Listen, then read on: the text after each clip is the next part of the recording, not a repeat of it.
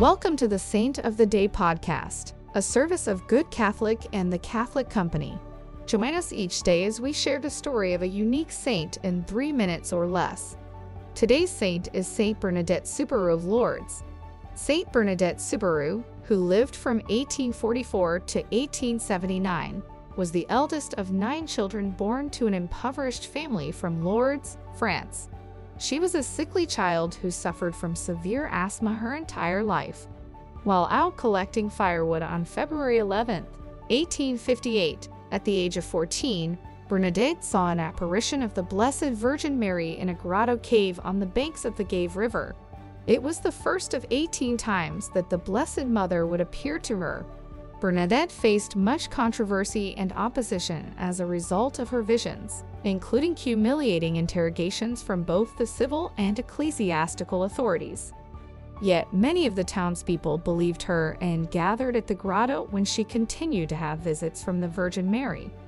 During one of the visits, a hidden spring was shown to Saint Bernadette, which proved to have miraculous healing power.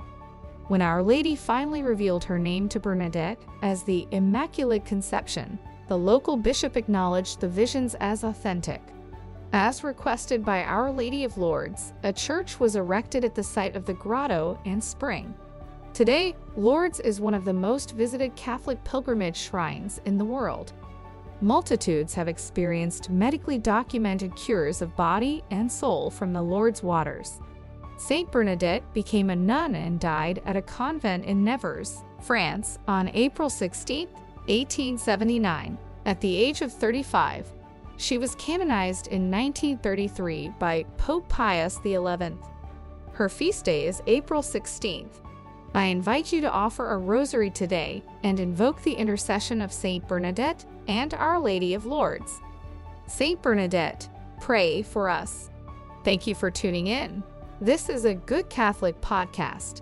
If you liked what you heard, check us out at goodcatholic.com and make sure to subscribe to our YouTube channel.